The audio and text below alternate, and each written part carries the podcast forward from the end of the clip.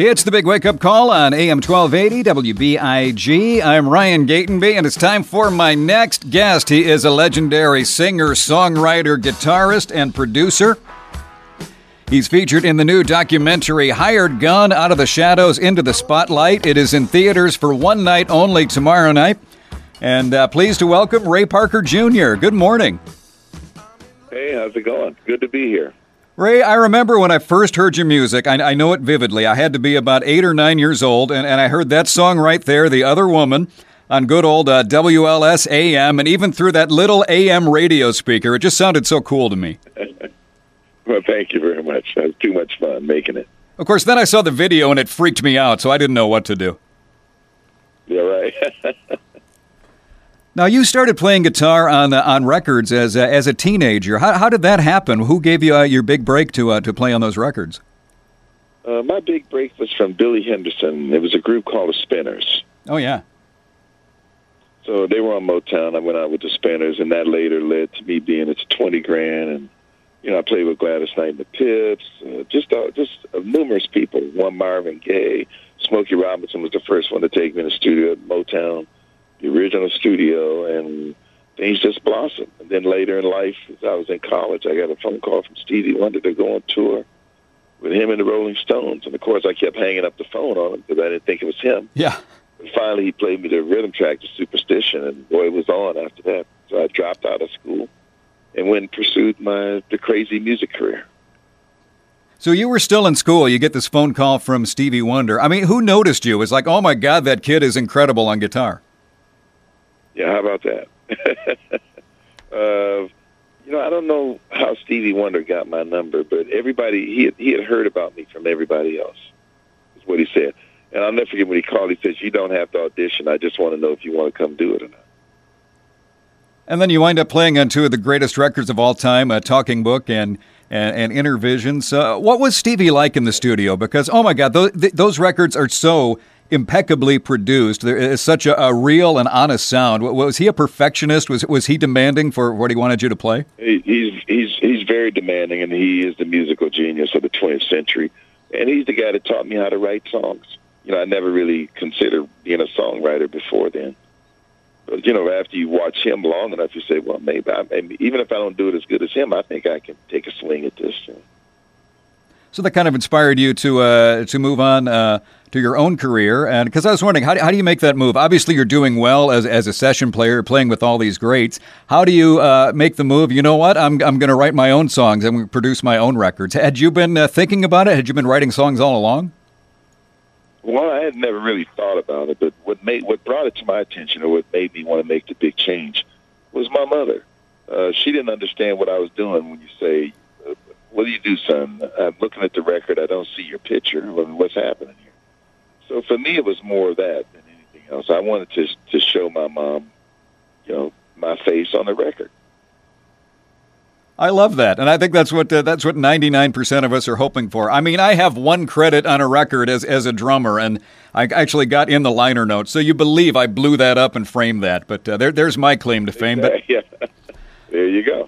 But you're having hit records and and writing uh, your albums now. Now, when you were making a record, did did you call in session players, or, or did you wind up uh, playing most of the parts yourself? Uh, I played most of the parts myself, and it wasn't because I didn't want, you know, the best musician or the best players. I just at that time didn't have that much money. You know, I, I needed to get it done, and a lot of stuff I did was in the middle of the night, and I just had to get it on. So I just did the best I could, and got it to work. I never thought about it that way. Um, that it, you know, I assume for for efficiency and it's the best way. Oh, you know, I hear these songs, uh, the sounds in my head. This is the best way to get it down. I never thought about budget. See, I guess that that was more of a of a deal back then because now you go in your bedroom and people are making albums. Exactly, and in those days, uh, what was interesting is you know I had one of the first home studios.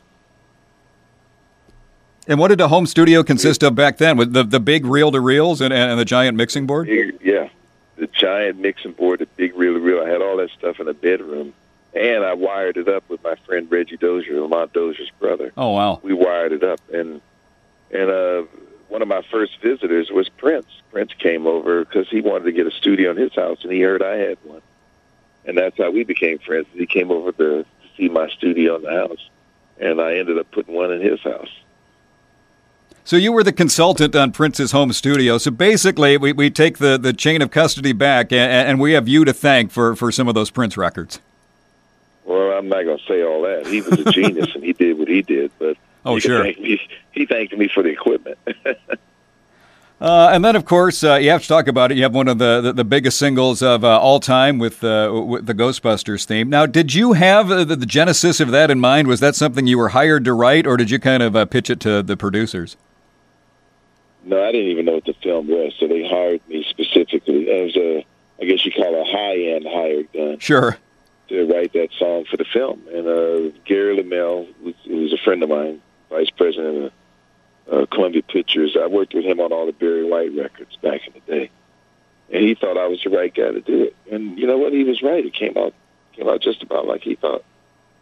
See, and I love that. And uh, and no matter how big uh, the music industry or how small it gets, talking about. Uh, it really seems like it's still about uh, relationships, and and you would work with this person, so they'll get you a gig there, and and that's kind of the secret to uh, uh, I, I, think the documentary, right, the hired gun, is basically uh, it, it's trust, and you want to hire someone to make your record who you trust. Exactly. You want to hire somebody you believe in and somebody you trust. Exactly.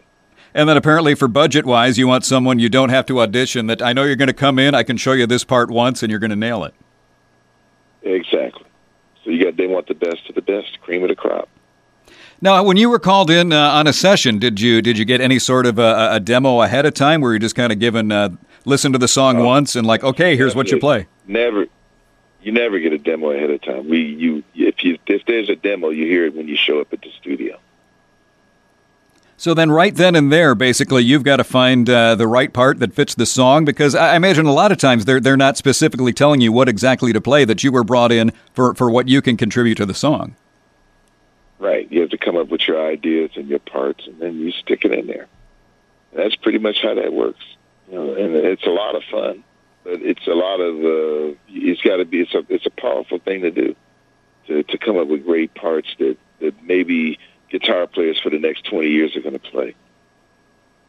Well, I never thought about it that way too. That uh, yeah, you lay down some uh, some iconic parts, and uh, yeah, people playing that song live. Well, I never thought about that. They're basically playing your part. So why don't, uh, if you created a, a, a riff or, or, a signature sound, why is the, the music? It's always words and music. That's uh, the creator. But you know, if the band is in on the arrangement, I always thought maybe they should get a chunk of it too. Yeah, it doesn't happen. Yeah, that's called making your own record. Right. Well, Ray, what's uh, what's going on with you now? Any new uh, new music in the works? Oh, are you kidding me? I have two sons that are very, very talented, and they're recording now a lot. So I'd like to get their record out. I'm working on a new record myself. I just finished a Motown cartoon. Oh, nice. Motown Magic. I'm one of the characters on it as well as singing on it. And so I'm just busy, busy, busy. I'm doing concert tours, and you know I got four sons and a wife, so I, I like to see them a little bit at a time. But right now, my wife's in Hawaii, and I don't have time to go with her because I'm uh, working. In fact, I'm talking to you right now while she's on the beach in Hawaii. Aw. Well, I, I apologize for that, but uh, I do appreciate you taking the time to call in. And uh, Ray is featured in uh, It's Hired Gun Out of the Shadows into the Spotlight uh, in theaters for one night only, uh, featuring Ray Parker Jr. Ray, it was a pleasure. I've always wanted to talk to you, and, uh, and thank you so much for calling in today. Well, thank you very much. I'm having fun.